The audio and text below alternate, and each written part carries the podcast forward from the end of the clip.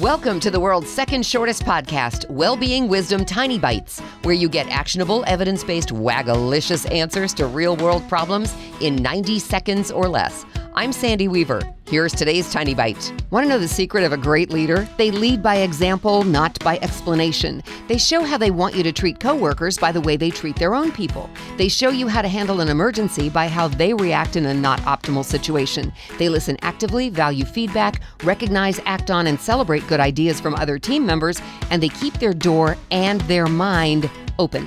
Great leaders walk the walk so well that they very rarely have to talk the talk. And when they do open their mouths, their words match their actions. They have a clear vision of where they want the team to go, and they communicate it clearly, effectively, and in a way that lets everyone know their value in that vision.